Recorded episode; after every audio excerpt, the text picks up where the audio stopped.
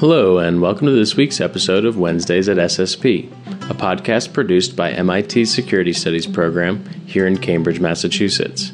My name is Chris Burns, and I produce this series.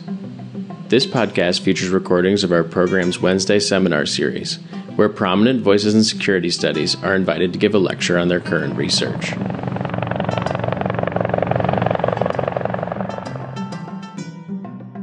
Today's featured guest is Dr. Renard Sexton, a professor of political science at Emory University.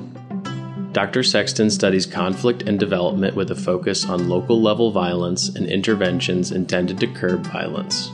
He has regional expertise in Afghanistan, Southeast Asia, and Andean Latin America.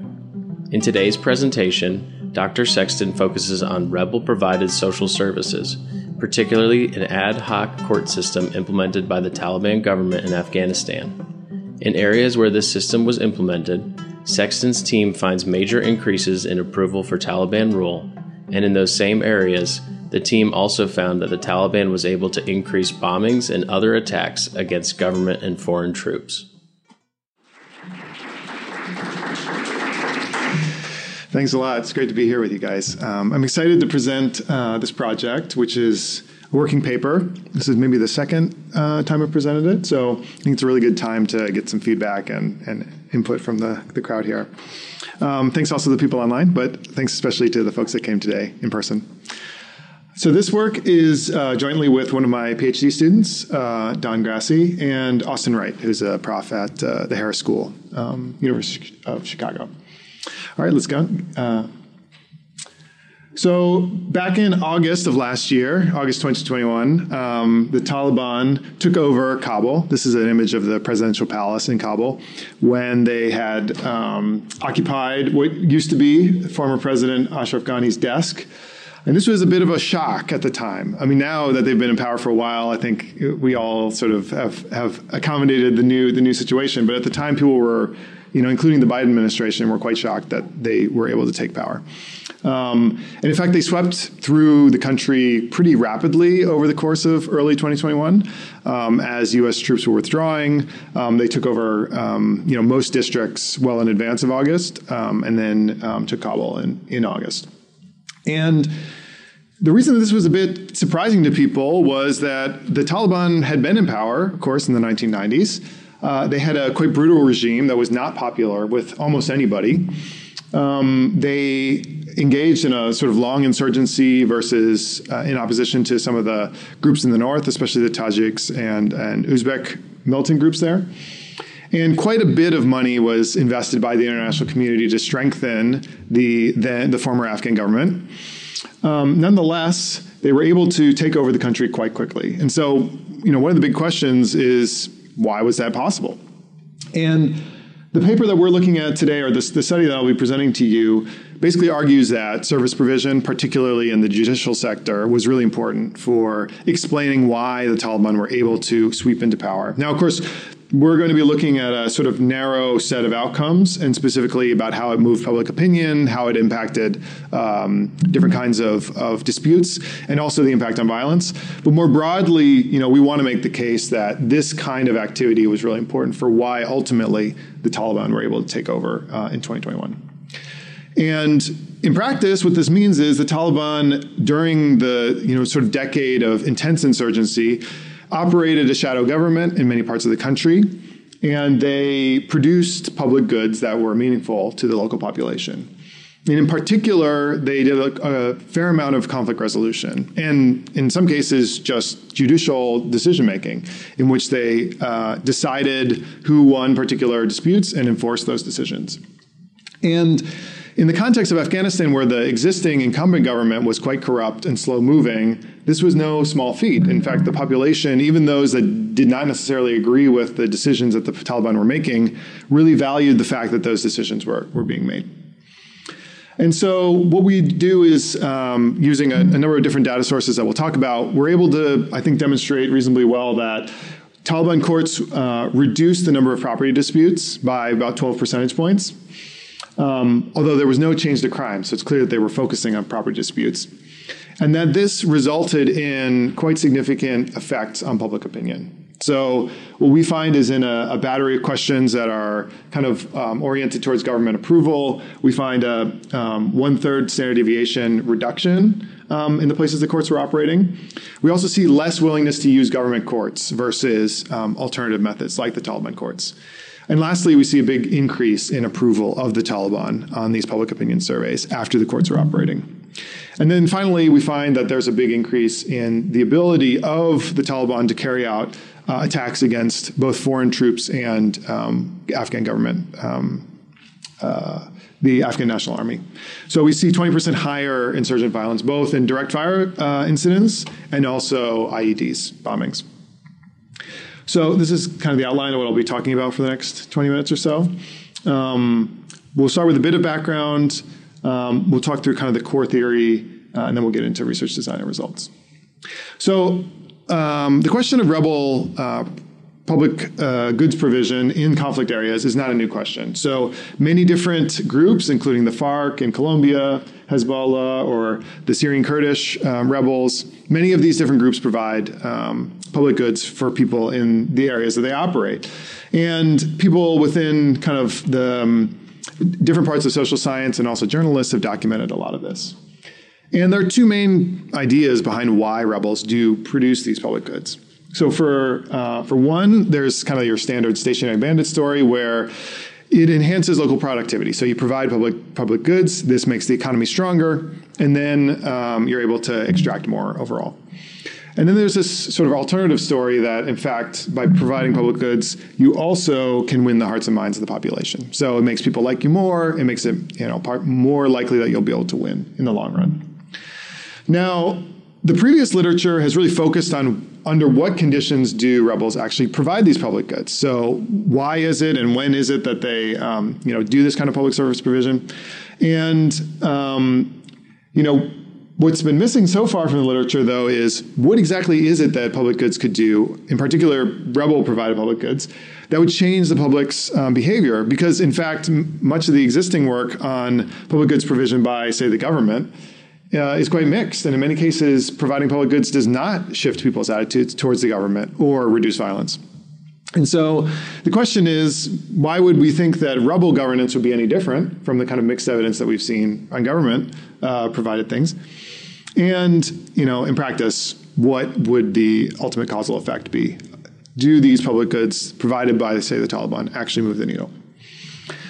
And so the, the sort of underlying theory that we put forward in our paper is that, um, in fact, property rights are a big problem in conflict zones, which is something that you know people in this room know well. There are lots of disputes over property, and when things are uncertain in these uh, in these times, people are often willing to you know take quite risky actions to gain you know take new land or um, push out people from from neighboring lands. And what we find is that there's quite a bit of, of property disputes uh, during uh, times of conflict.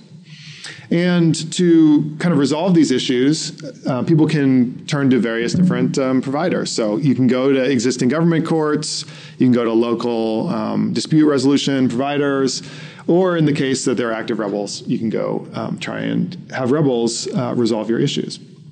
Now, in places like Afghanistan, where the government courts are not particularly well regarded, and maybe the local shuras or local councils are unable to enforce uh, the decisions they make, rebels might look like a really good option because they're cheap, because they operate very quickly.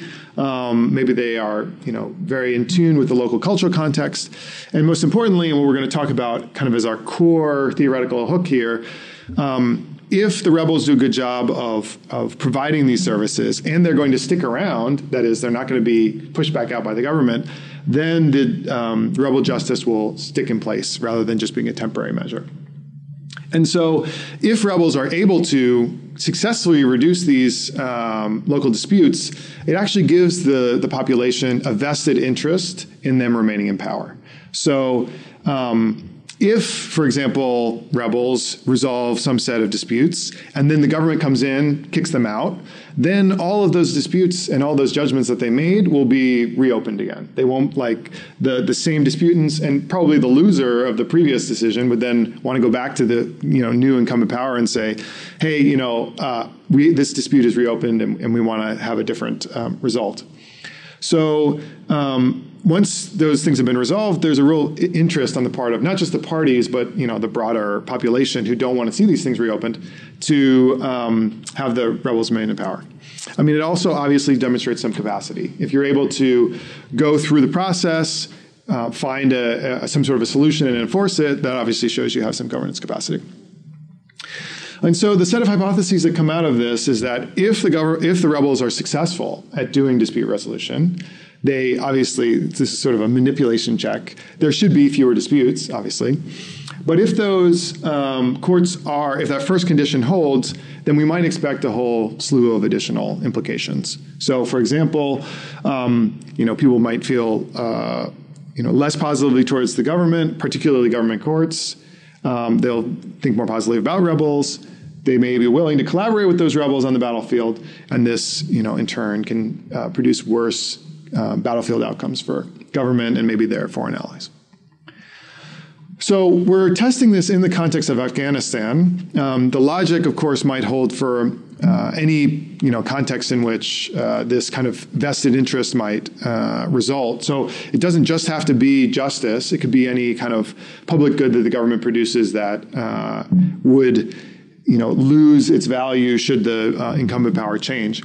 But in this case, we're going to look at the Taliban in Afghanistan. Um, after the 9 11 uh, terrorist attacks in the U.S., um, the, the, U.S. and its NATO allies invaded Afghanistan and they overthrew the, the Taliban government. And um, that's not August 2021. That's um, that would be before 9 11. Uh, it would be November 2021 or 2001. Yeah, right. so initially, obviously, the Taliban did quite poorly. They were kicked out of power, and for about three years, they sort of um, were in the in the background until a new constitution was uh, put together in 2004, which created the sort of centralized structure of the Afghan government that then you know we observed for the 15 years that it was in existence. And beginning in 20, 2006, the Taliban started reconstituting itself with support tacitly and uh, with some funds from Pakistan, and indeed a significant number of members uh, hiding out in Pakistan, they uh, came back in strength. Now, in 2009, 2010, after President Obama took power in the U.S., he conducted a, you know, what was known as the surge in Afghanistan, um, where the troop levels peaked at over 100,000. Um, which, from a battlefield perspective, the Taliban um, did quite poorly, um, and they had quite a bit less financial strength than they had before. And after that surge, though, the Obama administration decided to start drawing down their forces. And this is the period that we're really going to be focusing on, which is where the Taliban is sort of deciding how are we going to kind of respond to this set of setbacks that we've had on the battlefield, but also recognizing that the foreign um, occupiers are kind of ready to, to call it quits. And so what we find is, or what we observed is, beginning in 2011, and by the way, this data came from Antonio Giustozzi, who's a, um, a scholar um, of Afghanistan at King's College in London. Um, we were able to find out about courts operating uh, throughout the country um, from 2011, 12, 13. Um, so I guess from 2011 to the end of 2013. Um, and over the course of this three-year period, 336 districts had uh, courts at least some time. This is a map. This shows you kind of the, the set. So what's interesting is uh, the areas in red are those that had um, courts, and the kind of deepness of the red shows when they started. So the darkest red in 2011 shows the courts that started first. Uh, the middle red are the ones that started in 2012, and then finally 2013 are the lightest color. The white ones are the places where there was never a court ever in operation. And then we have a few districts that are in gray here that are kind of an interesting um, side note, which is these are places where courts were established but later withdrawn. And mostly those were um, because of either financial limitations on the part of the Taliban or kind of turf disputes between the local commanders.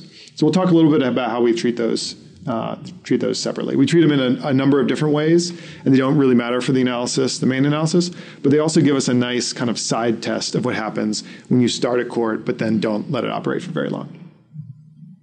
So the basic design here is a typical diff and diff in the sense that we've got data from the places where the courts are operating, places where they weren't operating, and before and after data. Um, now, there are a couple issues with um, this particular application, though, because we do find some evidence of selection, selecting on trends, which means, you know, obviously with a diff and diff, you have to have the parallel trends assumption, and when there's evidence of selecting on trends, um, you need to account for that. There's also this question of the places where courts were uh, withdrawn eventually. So to deal with the first issue, we use trajectory balancing. Essentially, we use uh, ba- um, matching on our on our um, outcome um, from the pre uh, pre period, so before 2011 or before the court, court operated. Um, and it's essentially reweighting, right? You're re- reweighting your, your units such that the pre-trends look the same in you're treated, treated in controlled areas. Then we also, in terms of looking at the withdrawn courts, um, we either exclude them entirely from the analysis, we include them as treated, included them as control. Um, but then kind of I think the most interesting thing is that we treat them separately as a third category that we compare against the control case. Um, the data that we use come from a few sources that um, I was able to collect over the years. Um, we have data from two different sources in terms of outcomes, in terms of violence. Uh, so uh, the Afghanistan NGO Safety Organization was a group that basically kept um, kind of databases of incidents that, um, in order to allow NGOs to operate safely, so they would know where things were happening. Um, but then we also have the data from the U.S. military itself. So the nice thing here is that we're not relying just on the U.S. government reports or on this NGO, so we're able to kind of verify from two different sources. Um, when it comes to public opinion, though, we only have one source, which is a quarterly survey that was um, paid for by the U.S. government, but uh, administered by a Afghan survey organization. And the main three outcomes we look at here are a kind of index of pro-government sentiment, um, an index of attitudes about security, and then whether they would choose to use a government court or some other venue if they in the event of having a dispute. Okay, so let's look at some results here.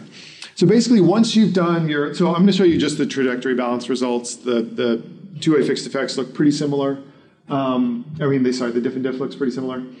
Um, so you can see in the pre-period after we've applied the um, uh, the trajectory balancing, everything looks identical, right?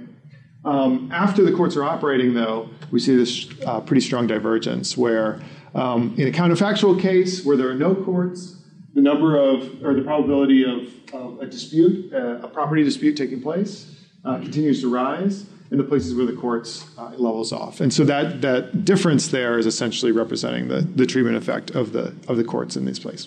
So this is the extensive margin. This is whether there's a dispute or not in the, in the district. Um, um, also, when we zoom in specifically on property disputes, which we think are kind of the, the core issue here, if, if our story about vested interest is correct, um, again, we see a you know quite uh, significant difference between the places that had courts and our counterfactual cases. And just to kind of give you a sense of the magnitude, so this is just your your tra- trajectory balanced uh, diff and diff table. Um, in terms of the number of disputes, we see about a 13 percentage point reduction, um, depending on you know how you whether you how you um, uh, do the whether you're doing the intensive margin or the extensive margin, and that is driven almost entirely by um, or not sorry a significant proportion of it are property disputes. But interestingly, we find no difference in crime. So it's clear that these courts are primarily looking at these civil disputes rather than at things like, and the crime category is things like um, theft, kidnapping, robbery, um, homicide that's not related to insurgency. And so we see that these courts are not, you know, moving the needle on those kinds of those kinds of outcomes. So the takeaway message from this table is the Taliban courts appear to have been, you know, functioning successfully at reducing the number of disputes and in particular at like land and property disputes.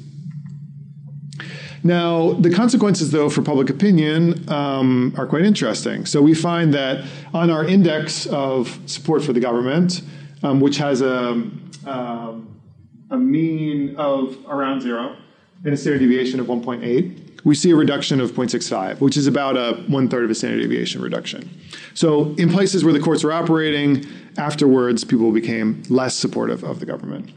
And they also um, reduced the probability that they said they would use a government court. So ex ante, it would be about 0.46. So about 46% of people said they'd go to a government court, um, and that gets reduced to uh, 40%.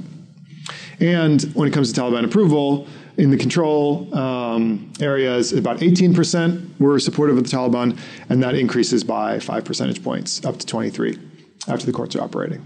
So it's clear that you know there are significant movements here. I mean, it's not you know, like a doubling. It's not going from 18 to 36, but it is a you know small but significant change in, in public opinion in the immediate aftermath of the courts. You are listening to an episode of Wednesdays with SSP featuring Dr. Renard Sexton. How does this translate into uh, combat, into the actual conflict outcomes? So um, the set of outcomes we have here, we have separately um, the number, the count of incidents, and then these different types. So this is armed opposition groups from uh, armed opposition group events from the NGO group. This is IEDs from the NGO group.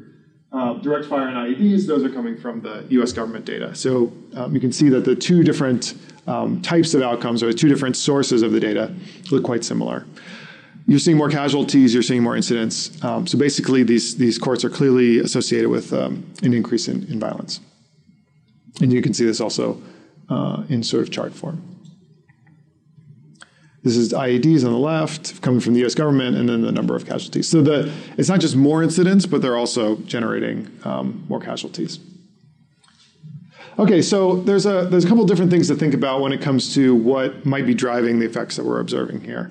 Um, one is if the Taliban are indeed um, you know creating these judgments, um, are they actually going and enforcing the, the, the judgments that they have? So in order for it to be different from say a local shura, we'd expect to see more uh, Taliban enforcement activities. Um, we also wonder to what extent you know, is the uh, violence result being driven by actual, um, you know, informing on the part of the citizens? So we try to look at that a little bit, and then we look at a number of heterogeneous effects to try and see, you know, who among the Afghan population may be driving these effects. Um, and then there's one more here, which I apparently neglected from this slides, which is the where we're looking at specifically the withdrawn courts versus the non-withdrawn courts, because the idea is. Um, it could be that, say, the Taliban are coordinating, you know, starting to do more violence at the same time that they're introducing the courts. So, is the violence really a consequence of the courts, or is it just a, um, you know, a, a, bundle treatment, if you will? And so, what we do is we look at the um, withdrawn courts as kind of a comparison where if the if the courts that were withdrawn they started and they stopped uh, if it was a coordinated effect we would still expect to see the violence effect there um, if it's a consequence, though, we would expect to not see the violence effect there. And so what we find with the withdrawn courts is that we do see a small um, public opinion effect, but we see no effect on, on violence. So at least in principle, that suggests that it wasn't just a coordinated effort. I mean, unless you think that the withdrawn courts are so categorically different, but at least ex ante, it looks like, or, or prima facie, it seems like it wasn't just strictly a, a bundled violence plus plus courts. Okay, so um, we had this interesting outcome from the uh, U.S. military, which is keeping track of intimidation incidents. So this is basically where the Taliban go, and they, you know, they don't actually, you know, hurt anyone, but they sort of tell them to do something or not do something um, with their guns uh, in tow. And we do see this effect where, yes, um, it appears that when the courts are, are, are, operating, they're doing quite a bit more intimidation as well, which we interpret as being related to enforcement of the, of the judgments in many cases. When it comes to IED reporting, we don't really have a well identified effect here. Um, we decided to just kind of look at the survey data and try and understand if there's a relationship between uh, willingness to use government courts and the likelihood of, of reporting IEDs to, to the government. Um, and what we do find is that uh, even with a bunch of individual covariates and district and wave fixed effects, there is an additional marginal effect of willingness to use government courts versus other kinds of courts on um, the likelihood of, of reporting. So this is like some weak but sort of suggestive evidence that uh, in fact, this this question of of kind of government capacity uh, is related to this ultimate sort of security outcome that we look at. Um, then we all look at a bunch of heterogeneous effects, which we found quite interesting, I think. You know, the Taliban are known as this primarily Pashtun organization that are as much involved in promoting Pashtunwali or kind of like Pashtun traditional codes as they are, you know, Islamic law. But we actually found that there's no difference across ethnic groups. So Hazaras, Tajiks, Uzbeks all saw an increase in their uh, across the survey outcomes, so they're more willing to support the Taliban. Now, granted, they were in most cases starting from a lower baseline, but we saw similar effects among these different groups. Similarly, in terms of socioeconomic status, we thought it was interesting that both poor and rich respondents, uh, you know, basically had quite similar results. Um, you might think think ex ante that it's primarily rich people who are involved in these these land disputes, and therefore maybe they would have more um, you know more to gain from from them no longer being around. But I think in practice, there's a lot of spillovers, right? You know, there was some, you know, there's one incident that we were that we read about, which was. Um, you know, over an orchard that was disputed between two arms of the family. Um, and it ended up kind of consuming the whole village, where even people that were not even part of the family kind of had to pick a side, you know, one way or the other. Um, and so it's clear that when those uh, disputes are resolved, you know, the, the broader community also benefits from not having that kind of that kind of violence. Um, we do a bunch of, of robustness, um, not just the the trajectory balancing. Um, we do have a longer panel for certain outcomes. I won't talk about that now. Um, you might be concerned about um, standard errors because this the Hazlett approach uses jackknife, but we we also use um, bootstrapping as well.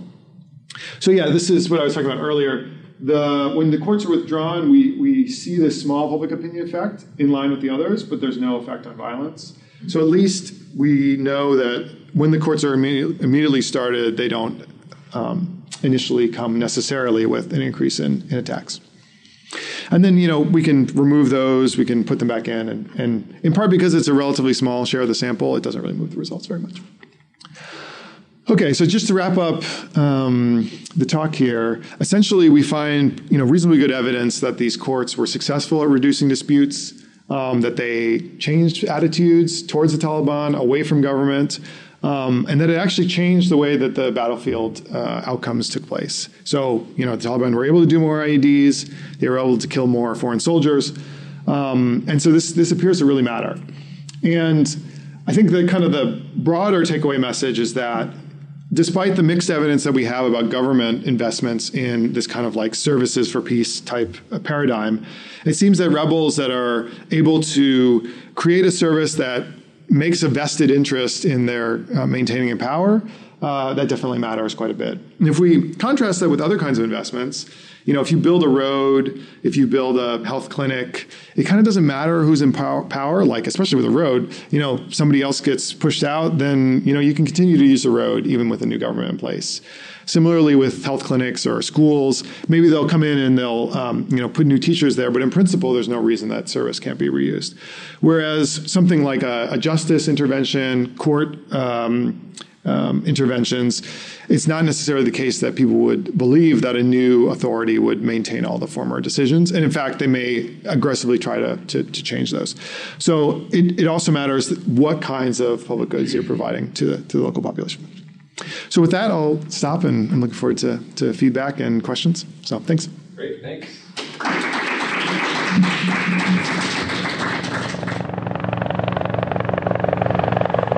You are listening to an episode of Wednesdays with SSP featuring Dr. Renard Sexton.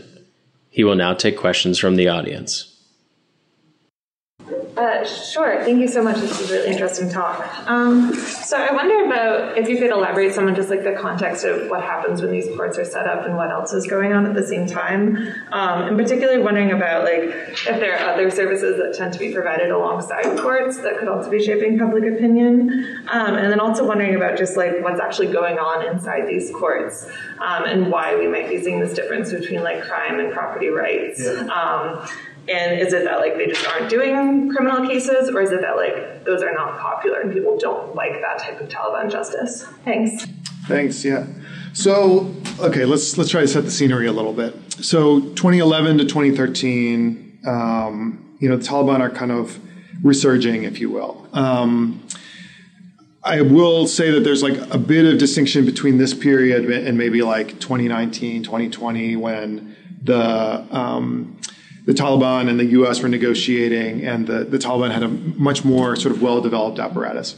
But during this period, they were mobile courts. So it was basically two guys riding around on motorbikes, going from place to place, and resolving disputes as they came. So if you had a dispute, you would essentially approach them, call them on your phone, and say, "Hey, I have this problem with my neighbor. I have this problem with my my relative.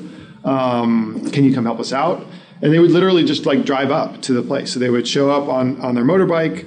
They would, um, in some cases where maybe there was uh, more of like a district center, maybe they would send a letter that says, "I'm convening every all the parties to this at this at the following time. Uh, come to the following place and show up there." And sometimes they would sit outside. Sometimes they would have a little building, depending on you know how you know basically how much control the Taliban had of that particular place. And each side would present their evidence. Sometimes people would bring paperwork there. Sometimes the, the hearing would happen without paperwork, and the paperwork would be provided later. Um, so this kind of interaction would happen, and then ultimately the judge would decide, okay, I'm ruling in favor of this person um, this is what the, the decision is. They would write something down, and then that would be communicated to the commanders. So these were not commanders, these were like specifically judges that had been trained, mostly in Pakistan, um, on Islamic law that would be uh, administering this. So, in terms of like what maybe would, would have been going on alongside these courts, I mean, in most cases, not very much because Taliban just didn't have that much capacity at the time. And in fact, the reason that they invested in this particular type of service provision is that it was relatively inexpensive. You basically you train your judges. Um, you need to pay for you know fuel. Most of the time, the, the motorbikes were already available from the sort of fighting organizations. Um, and so, like two or three judges would be would be sent to a district, and then they would go around and, and do this kind of thing. I think later on, once we get to maybe year 2019, 2020, 2021, um, you know, there's more of, say, like small madrasas being set up, or maybe um, occasional sort of like rice or food distributions that are going on. So I don't think we would we wouldn't claim that there's none of that happening, but they just they were really financially strapped at this time, right? I mean, Pakistan had pulled a lot of support. The Gulf countries were really not sending money. And so they, they just didn't have a lot of resources, and this was maybe what they thought was the most efficient way of doing that. Um, yeah. Um, so just building on, Nina's point, right? So I think the story you tell is that the Taliban was kind of financially strapped at this point. So I'm wondering if you can talk a little bit more about what enforcement looked like, yeah. right? Because it seems like in order to enforce, you need some kind of monitoring mechanism. And so if they are this kind of cash strapped and, and resource resource poor, what did the, the monitoring enforcement act? So the monitoring and enforcement was mostly by like the fighters, if you will. So you have like maybe two or three judges that are making decisions, but it's like the fighting units that ultimately have to enforce what's going on. So what we observe in the data, at least, is that many of these intimidation uh, instances are when you know commanders basically. So there's kind of two different kinds of intimidation. One is they're uh, going after collaborators or people that they think are um, like sharing information with the government and they're so this is one type and then the second type is like enforcing decisions so let's say somebody loses they don't want to comply they don't want to give up their orchard whatever um, then the whoever it was that won the judgment would contact the taliban and say hey you know i won this decision this guy is not doing what he's supposed to do and then either the commander or the judge so if the commander got the call, he would just go do it on his own. Or the judge would, would call the commander and say, like, hey, you know, show up to the loser's house and tell him, we're serious. If you keep screwing around, we're to, you know, do something bad to you. So it was very much like it required the participation and support of the, the military wing as well. Which, you know, when we say the military wing, we're talking like 95% of the resources. So it's, it is basically the Taliban. And then there's like this small sort of court uh, on the side. But they had, you know, I think the, the commanders really saw the value of this, right? And so they would take time out to go enforce these decisions periodically when they felt like it was not pulling away from their other sort of military activities. So just to clarify, these courts were established in places the Taliban already controlled. No, or were there they were places over which the Taliban was uh, contesting control? Every every different type. So ranging from so like um, you know obviously in places where they had control, they um, you know it was you know easier maybe to to um, establish those.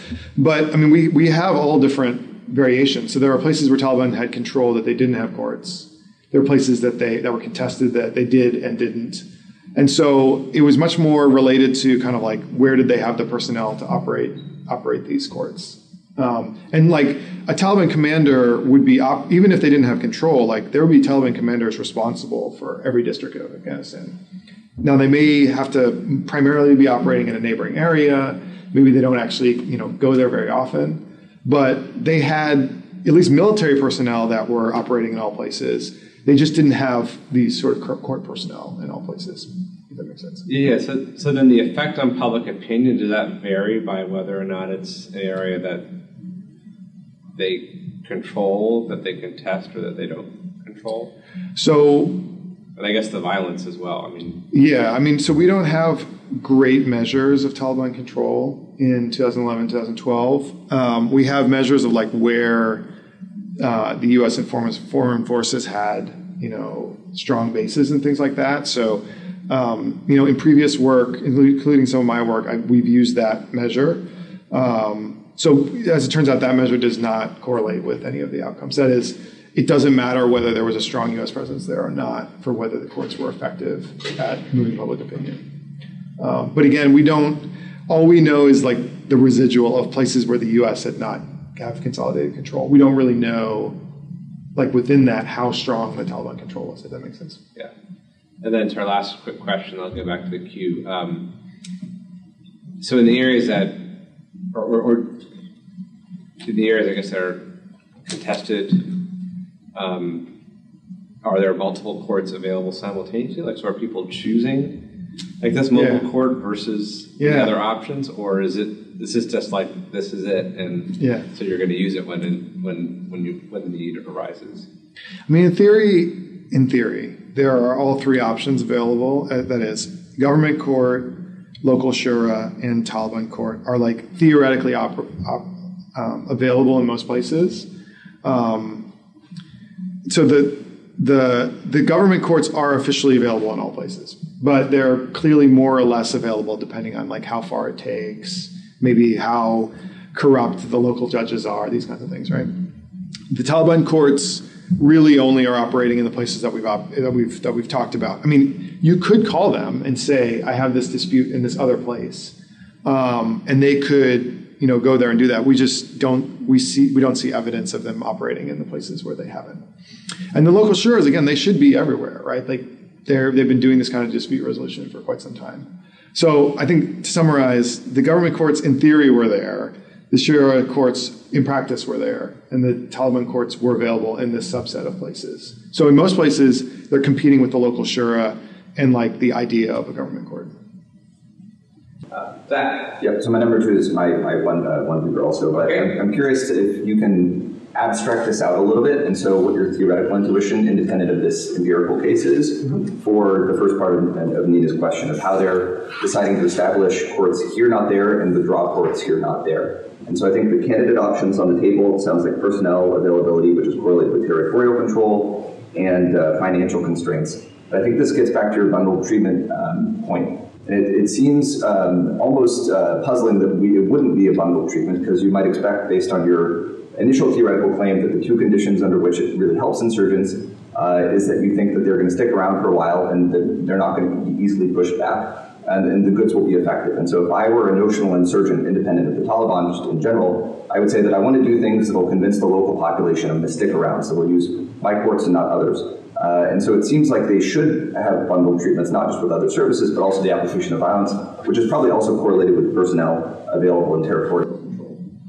Yeah, I mean, I think, yeah, thanks. That's that's really great. Um, so when it comes to personnel control, or sorry, personnel availability and the financial resources, I think there's a slight difference between them in the sense that, like, the financing is relatively fungible. Um, you can choose to kind of spend it on whatever.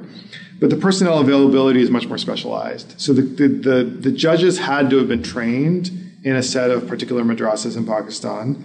Um, and they can't like quickly assume those roles. And you can sort of become a fighter relatively quickly, um, and so like they can kind of restock their their fighter uh, uh, their fighting capacity quick, more quickly. They can't really restock their their their judge uh, stock very quickly, um, and so. I think the way that I would think about it is that you you have this like limited financial constr- uh, financial pool, which you mostly put into military things, um, and then you have this like residual that you choose to spend on on uh, courts, depending on where you have personnel, which have to be drawn from Pakistan. So like if you if we look at the map, there's like more on the closer to the border where they could sort of get over there. Um, but it was also like somewhat idiosyncratic because you had basically people that had kind of some um, historical ties with particular parts of Afghanistan, and that's mostly where they did a little bit of assignment of within the judges who was assigned where. Um, the problem is we don't have a roster of the of the of the judges themselves. So if we had a roster, we'd be able to know much more clearly how they were assigning it. But like at a at a macro level, what we've learned is that the um, leadership in both the Quetta and Peshawar uh, Shuras essentially took judges and sent them to places that they thought were like you know relatively close to the um, kind of geography where they had some maybe um, historical connection or like they wouldn't take easterners for example and send them to the south. Um, so clearly there's some relationship also there with maybe the relative strength of the you know taliban personnel that were trained in the madrasas although they they took some care to try and have geographic diversity in the madrasas as well um, in order to deal with exactly this problem but so there's there's some function there of who gets sent where and the density of people from different parts of Afghanistan that were trained in the madrasas. Um, so, anyways, I, that whole assignment process we're not entirely sure about because we just don't have the data of it. But to your bigger question of like, okay, this doesn't make sense if if you have this sort of personnel and you have this uh, availability, like why wouldn't you kind of like focus on on the strength on the on the military side? I guess what I would think is the strategic choices on the military side were not entirely independent, but somewhat independent from the places where they had personnel that they thought were well suited to the local to the local area. And unfortunately, we can't really test that because again, we don't know where these people came from, the, the judges themselves. Um, but our sense, at least qualitatively, is that the places that they thought they would be successful with running the courts were slightly different from you know the the military um, fight that they were having against the U.S., which was very much driven by the surge, right? Which was very much driven by what the U.S. thought was kind of like the, the key terrain that they wanted to fight on. Um, anyways, I think to, there's clearly more that we can do here to try and understand why it is that we don't seem to observe this this like close correlation of the the at least the application of violence and the application of the courts. Great, thanks. Um, so go out to the Zoom now. Uh, I see Peter Krause has his hand up. So Peter, over to you. And let's see, we can't hear you. Are you muted? It's because the AV system's broken. Oh. oh I'll see. Um, Peter, I'm sorry. Can you type? Uh, can you type your question in the chat and I'll read it out in a minute? Sorry about that. I guess we're having technical difficulties at the Massachusetts Institute of Technology. um, so uh, back to my list, um, Ray Wang. Ray, over to you. Hi, uh, thanks for a very interesting talk. Um, uh, Taylor and Zach kind of already asked my, some of my questions, so I'm going to sort of throw out maybe like a kind of crazy hypothesis out there uh, I find it very interesting that the, it's like really the property rights disputes that's doing a lot of the work. And I guess this is a broader question of like what happens to losers, right? Like courts decide winners and losers. So, like, do the losers like like the Taliban? How can it, right? Like, what what happens to them? And like, especially with property rights, right? If I lose, in, in kind of the, the fictional account you gave, right? If I lose and like I know like fighters are gonna come to my doorstep if I don't comply, and something bad might happen to me. I'll probably move to like a government-controlled area, right? So, so I guess my question is, what happens to losers, and whether or not you know how enforcement happens really kind of creates uh, movements of populations that may be driving like you know, the other variables that you mentioned, like, you know, support for the Taliban and, and like, you know, uh, like, know, informants. Yeah, I mean, I think an important kind of contextual factor here is that the Taliban are invoking in their decisions Islamic law as justifying their choices. And what we see, you know, in interviews and also from the record is that losers in most cases are not happy to lose, but mostly are like, well, you know, I can't go against Islamic law. I can't say that like Sharia is wrong. And so they are generally accepting of the of the of the decisions, right? And when we look at the number of intimidation incidents relative to the number of like overall disputes, it's really quite small. So they're not doing a lot of intimidation relative to all the other things that they're doing. So at least what we've seen from the the accounts of these disputes, when people lose, they're not happy about it, but like it because it's wrapped up in a very, I guess, culturally appropriate and kind of high legitimacy explanation for why they've lost. They are they're like, okay, I mean, this is, you know, if Sharia says that I shouldn't get this inheritance and this other person should, there's not a lot of sort of argument about that, I think, in most cases. So um, now the question is like in practice, maybe that's what they say in interviews. Maybe inside themselves they have some other, you know, set of set of ideas. So to your, you know, it's possible that you could say, oh yeah, I'm fine with this, you know, I can't go against that. But in reality, they're like upset with the Taliban. Um, so we don't see huge amounts of migration during this period. Um, I mean, I guess you could sort of come up with the idea that you wouldn't need a huge amount of migration to kind of like move the outcomes. I don't know. I think on the violence outcomes, it would be pretty hard to explain away through migration. Maybe the public opinion stuff. Um, so, I mean, it, I, I guess what I'm saying is I have to think a little bit more carefully about what exactly the mechanism would be, where you would see public opinion changes mostly through migration, but then violence effects that are in line with what we're talking about. Maybe you'd have to say that actually the violence was a bundled treatment and that was driving migration or something. Anyways, I, I, I, like your question. I'm not I'm not totally convinced that that's what's going on here, but I think it's worth worth engaging with a little bit more in our papers. So thanks. Um, Rich Nielsen. Oh. Oh, and Wonderful. Um, so uh, actually, Zach and Raymond anticipated uh, things I was thinking. Um, let me try to put it differently because uh, I don't know how much the, as I told you yesterday, I haven't looked at the paper, so I don't know how much the presentation reflects the paper. When I think about what I want more, if the presentation is faithful to the paper, I will admit it's not it like it's not more robustness checks. Seems like you've like killed that pretty good. Um, it is a more precise answer to this question of what is the treatment and what is the mechanism through which it worked. So, asking from a, a policy perspective, what ought the US military have done, or, or the US and its NATO allies generally ought to have done to prevent this from happening? If they take out the guys on motorcycles, is that sufficient? Your argument's, well, no, not really, because actually longevity of the Taliban, like expectations about the longevity of the Taliban, is also an important part of the treatment. That's a cool theoretical point, but all of a sudden it's like inherently bundled. Would changing the training of those guys without taking them out on their motorcycles have made a difference?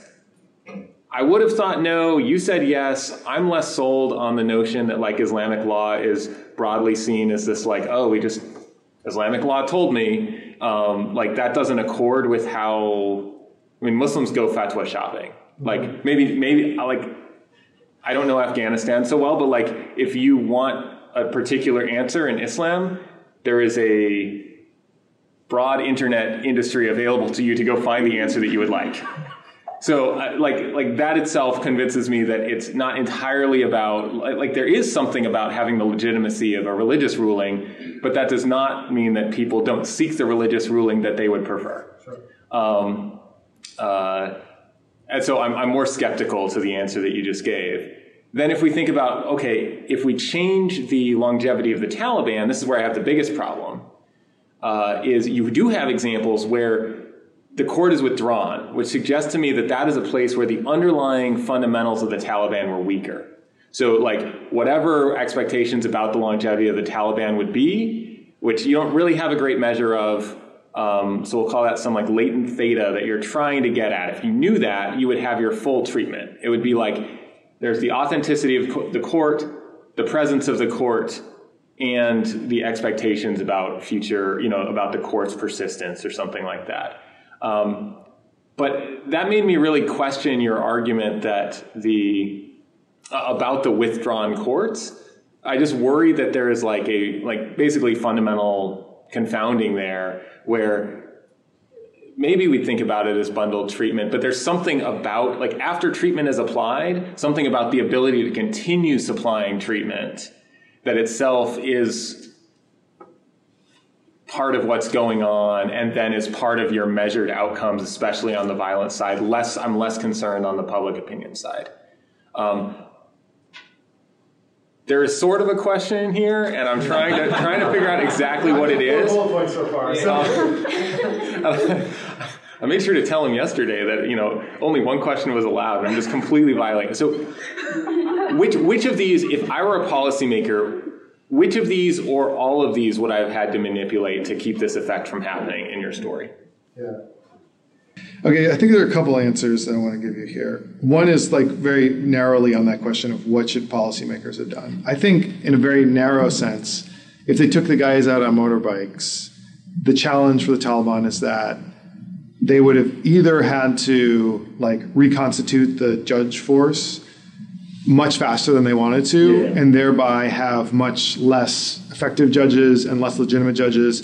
I think that would have really uh, from a from a like effectiveness perspective, it would really um, weaken the the ability of these these courts well, to do I like that answer because I argue that religious actors are important, etc. So yeah, I mean, I, so now the issue though is like it could be. I mean, I, again, I don't really know the number of, of judges that have been. It could be that this like the supply of judges in Pakistan could have like backfilled that pretty pretty quickly. I don't. I don't. Once totally they start getting hit by rockets, though, I imagine it'll go down. But, there you go. Exactly. So I in terms of changing the training, I don't, I don't know.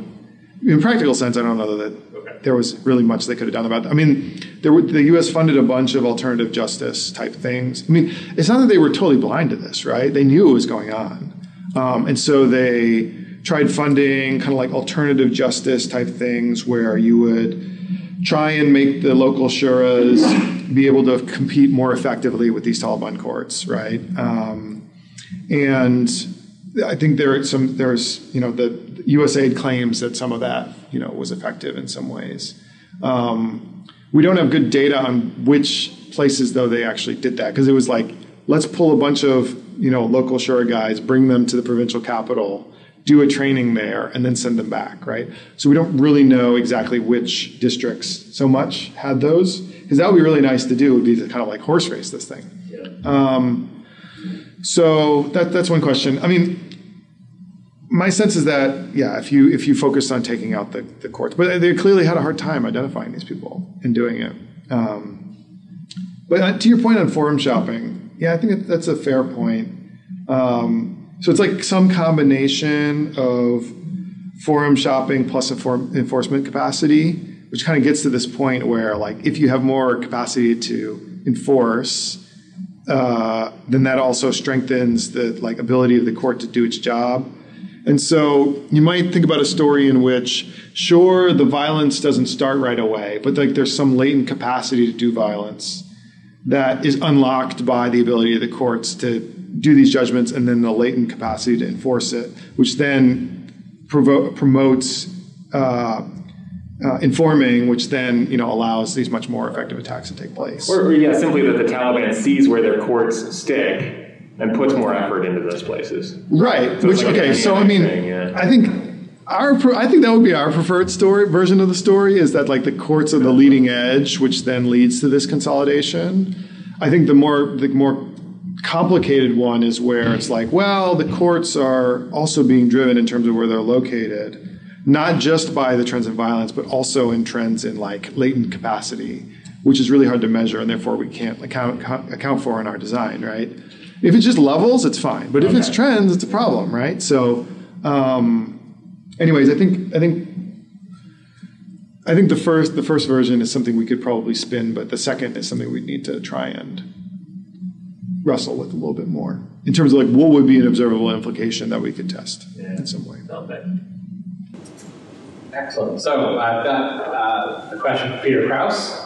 He's an affiliate of the program, graduate of the program now at BC. Thank you so much for a great talk. Can you talk about how your findings and the conduct of Taliban courts compare more broadly across time and space? In terms of time, the Taliban was in control of the country in the late 1990s and is now in control again. We hear a lot about the Taliban, quote, learning. Did they learn at all from the 1990s for, for the period you studied, or do you have any sense of lessons they would take from the period of, from your period of study to how they govern and run their courts today? Terms of space, do you have any sense of how the conduct or effects of Taliban courts compares to that of the group, say like Hezbollah, as studied by Flanagan and Weigand, or FARC as studied by Provost and others? Thank you. Okay, great.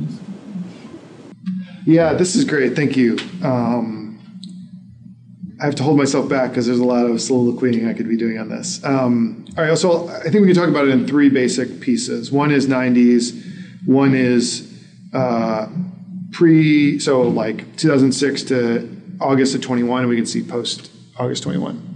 So in the 90s, you know, the Taliban courts were the courts. Those were the only ones. I mean, there were these some local shuras, but the Taliban mostly kind of like oh superseded that. So they were just the, the only courts in the land. Of course, it was an active insurgency, and so it was sometimes a little tricky. Um, and they were viewed as very, you know, repressive. Um, I think the way that it's been described to me, and again, I'm not, you know, Rich could probably weigh in this much much better than I can. I, am not a, an Islam as a scholar of sort of Islamic law, but my understanding is that the courts in the 90s were very much um, driven by more traditional Pashtun uh, mores, Pashtunwali, um, and less by um, you know sort of like formalized training that you get at a madrasa. Whereas after 2001 there was um, uh, this long period, you know, almost 10 years of training in these various madrasas and across in both Peshawar and Quetta. Um, that produced a much more coherent. Oh, sorry. The first part was also to, a little bit random, like very much driven by local personalities. Then, from say 2010 to 2021, the courts are much more uh, like uh, institutionalized. Like they had, you know, supervisors. Like these these mobile court guys had like bosses that they reported to and who they could call if they had questions. You know, they're like, here's the situation. So they, there was like notionally kind of like an appeals level, you know, set of set of justices that would say you should do this, you should do that. So it was institutionalized and much more homogenized. Like the the set of rules that they were following were what was taught in these institutions. And so, um, but it was also competing, right? And so the accounts that we have and that we've heard is that they were very attuned to kind of like local desires, and there was some uh, there was some goal of aligning the decisions with kind of lo- local expectations. So, you know, it was strategic in this way. Now, more recently, you know, there was this big Vice uh, documentary that was released a few months ago, which in, in large part, or in about half of it, focused on Taliban justice. And what we've seen since uh, August of 21 is a shift towards a much more 1990s style of more punitive, more harsh. Um, in places where maybe they would take a lighter touch while they were competing, they don't have to compete anymore. They're in charge. And so there's, uh, you know, been a shift towards a more um, aggressive approach, I'd say, or a less compromising approach. Um, so, anyways, I, I, guess the overall story is pretty uh, pretty aggressive in the 90s, but also not very well organized. In the 2000s, uh, much more organized and also competing and therefore a little bit gentler. Um, now we're well organized and also quite harsh, so kind of combining the, the features of the other two. Um, I don't know a huge amount about Hezbollah or, or, or, the FARC's actual procedures. I just kind of know that they conducted these sorts of things, so I really can't compare them very much with the Taliban. Um, so unfortunately, I don't have a huge amount to say other than it seems like strategically they were trying to do some similar things. Great. Um, thanks, Peter. Thanks also for typing your question and yeah. dealing with our, our technology here. Um, Eric Greenberg. So I guess there've been a, a, number of questions trying to get at the mechanisms, and I wonder if one way to actually unpack this and get a little bit more traction uh, would be if your data on courts was not just whether or not they existed, but something about the number of cases that they saw, right? And if these courts are, are truly fungible in the sense that you describe, right, where if I'm a petitioner, I could go either to my local shura or the government court of the Taliban to see shifts right, in the use of these courts over time and to see how well these correlate with, with, many of the measures that you've already described, right? So public opinion and acts of violence and things like that, right? Because then you can actually see uh, potentially whether people's decisions to shift in the types of courts that they're using uh, correlates those other measures. Yeah, thanks. I mean, it, your question also raises a separate thing, which is even if you are choosing to use a Taliban court, you may still forum shop among the Taliban courts in your neighboring districts, right? Um, which would be interesting as well to understand. So in terms of our data, like what we absolutely have is these like maps of where they're operating, and then we have incomplete data about like the operations in the way that you talk that you were, you were talking about, which we have not used yet because that was largely driven by access, which is correlated with in part. So we have better data on the places where the Taliban was like less strong just because the people that were collecting this data were able to access it. So we had set aside the data for now, but I think given the like scale of the challenge of trying to unpack these mechanisms, we may have to just use it to elucidate at least a little bit. Right, even if it's a semi-anecdotal story, right? Yeah. So districts, right? You can see if there's similarities across districts where you do have that data. Yeah, yeah. I think that's that's a good point. Thanks. Um, Eric Heginbotham. Thanks. This is uh, fascinating. I just wanted to ask a little bit about, you know, I know, I know you don't have the data on the courts for the post 2013, but if you could sort of tell that story, yeah. make some of it up if you have to, and then uh, a follow up to one of your comments in response to, to Peter in the post 2021 period was is part of the reason that the, the, nature of those decisions and the harshness has shifted. Is, is that partly a function of just the scaled up demand, you know, the requirements for for courts after the complete takeover. Yeah. So post 2013, um, so our, our understanding is that in most cases there's just kind of been an expansion. Um, and that as of about 2018, 2019, you had courts operating in basically every district. Um, so even if it wasn't based in that district, it was a neighboring district, and you could call them to come into there. So there was some, I'd say, between 2013 and 2018 ish, a general kind of like um, growing. And even those places where the courts were withdrawn during that period, eventually they did they did um, kind of like fill in the entire geography from Afghanistan. Um, we don't know is whether, for example, they continue to focus on these civil issues or if they also then started doing more criminal issues. Anecdotally, we've heard from you know people that uh, like the Afghan Analyst Network is this group that does kind of more maybe ethnographic type studies, and they say you know that the Taliban certainly in the later period um, was people were commenting about their going into the criminal space much more. That is. Um, punishing, for example, people accused of theft or robbery, these kinds of things. So my sense is that there was a general expansion both geographically but also of scope of the courts after 2013. Um, we, yeah, again, we don't since we don't have those data. Like, I'm not totally sure what to what to make of that, but like I, clearly they thought that it was successful, I suppose. Um, and then on the second question about about kind of demand and capacity, um, yeah, I mean, in some ways, I don't know. People have different opinions about how surprised the Taliban were that they would take over that quickly. There are some that are like, oh, they knew that that it would be sweeping into power. There are others that state that, in fact, some of the Taliban leadership expect, expected more resistance, and so um, that the that the kind of like institutional structures were not ready, basically, to sort of take on all the all the demands of of because now they're they're fielding everything, right? They are again the entire court system. Um, so yeah, I mean, one explanation could be that with all these new cases, you kind of have to dispose of them quickly, and that may be you may lose some of the nuance maybe that you would have gotten in, in the past. So yeah, I think that's a that's a fair kind of potential kind of contributor to this. So I've got. Um, did you have your hand up? I, I did. Okay, I'll get you just one second. Um, so uh, from YouTube, we've got a question from Philip Martin. Um, who Philip Barr, I'm thinking of as a graduate of the program. Um, so the question is, thanks for your talk. Could Taliban courts simply be a proxy for perceptions of Taliban control, which drives reported support for instrumental and social desirability reasons?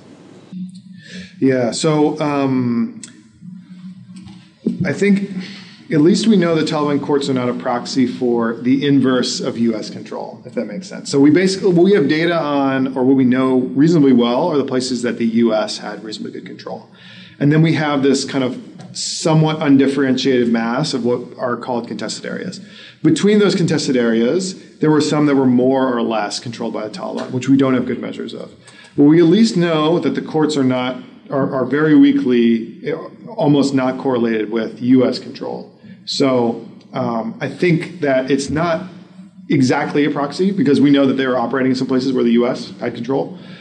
That said, within this kind of like contested area, it's possible that the courts were more or less correlated with with um, sort of like latent levels of, of Taliban sympathy. I think this kind of gets to, to, to maybe Rich's um, kind of like summary of a few of the comments that were made, which is like within the contested areas, maybe you know, there's some latent, uh, maybe if it's not measured in, in, in on the surveys, like some latent level of, of capacity that then is being sort of activated by the courts in some way. So I think I think it's fair.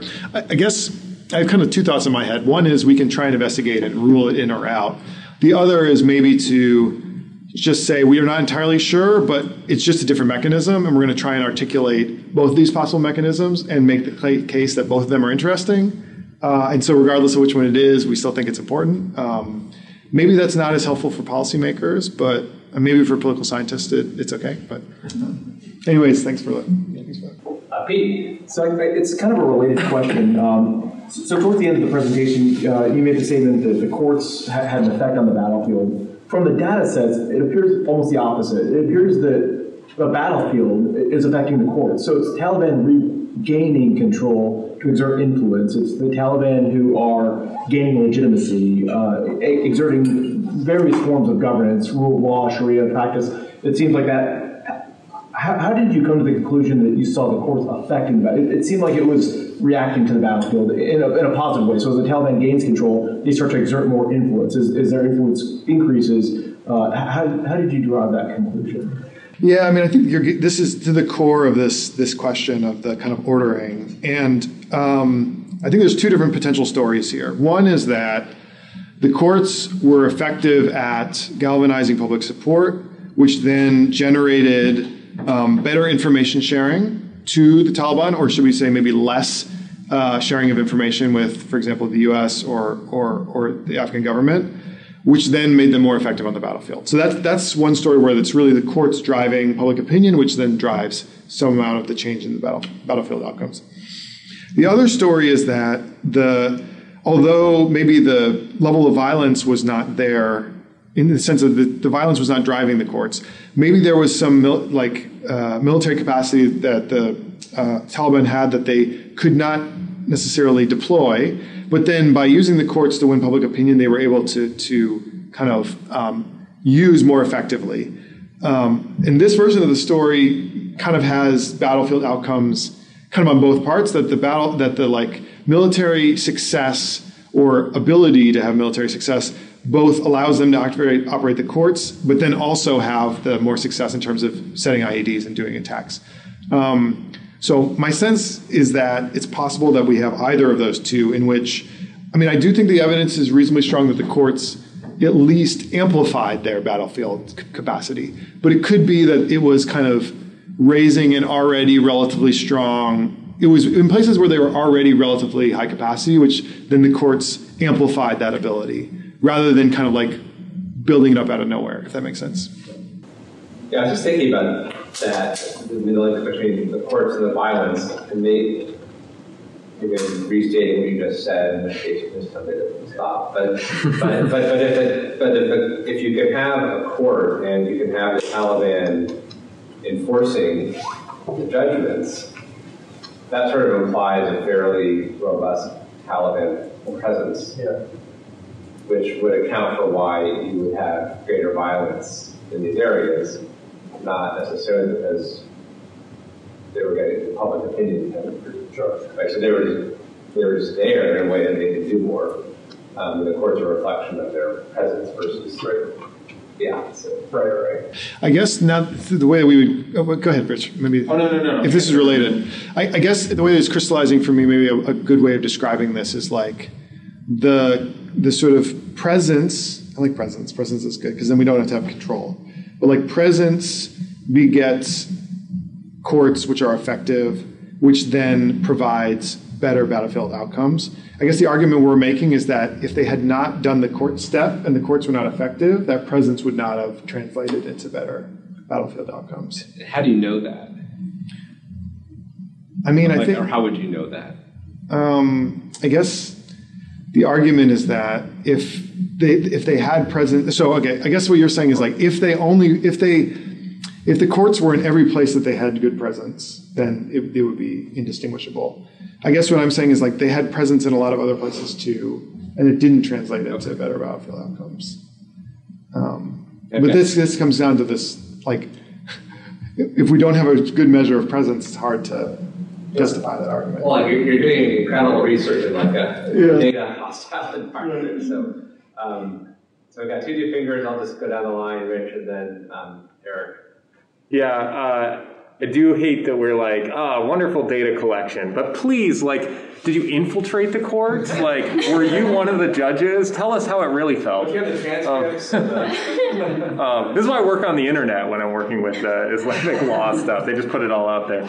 Um, so I think Taylor's question clarified for me something. So a lot of my concern is you're using the counterfactual in the model uh, it must be of places that didn't have a court that had the same level of violence in the prior trend. Yes.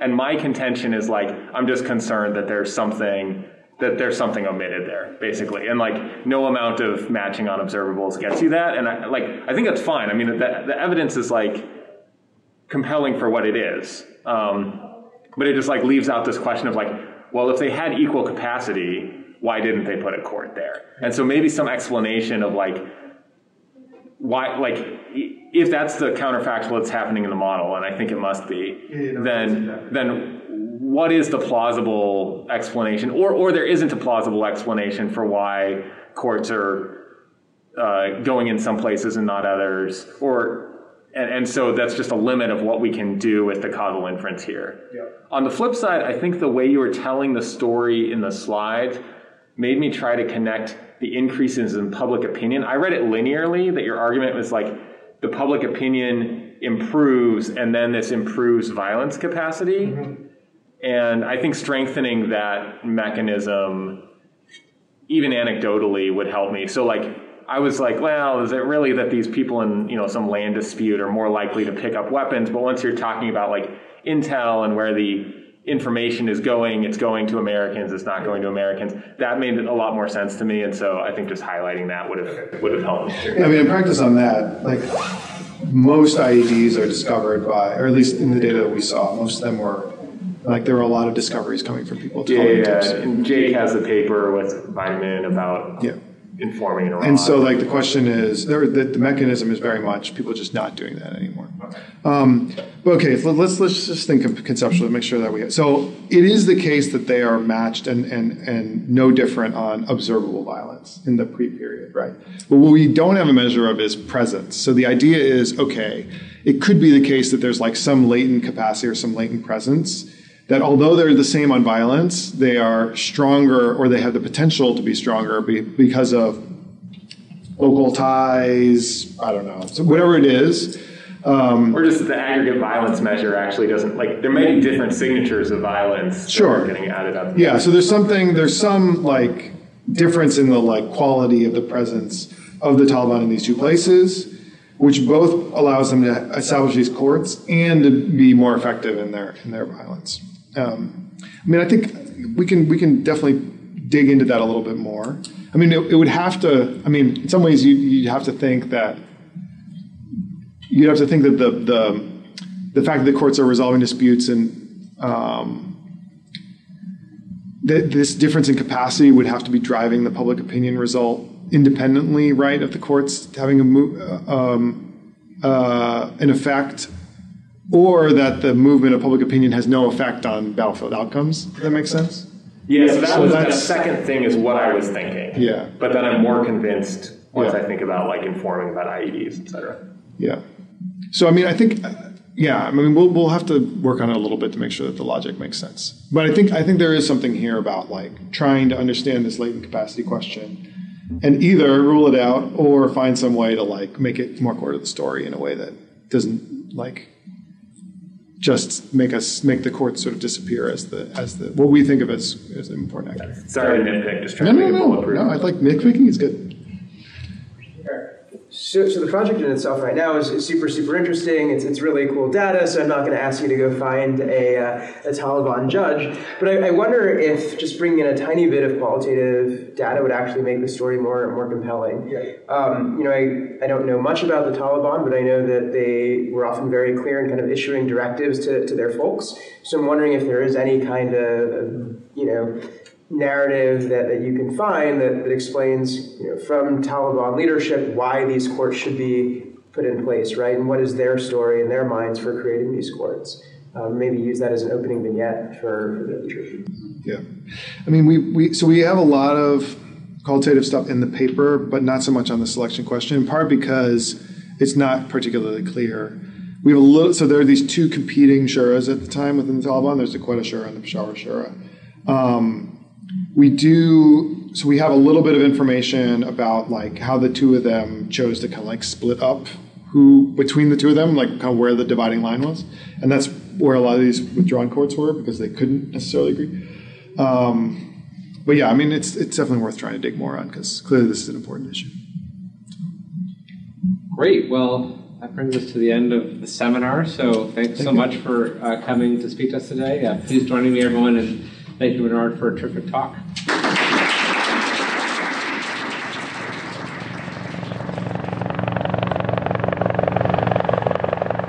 Thank you for joining us for this week's episode of Wednesdays with SSP. This is Chris Burns signing off.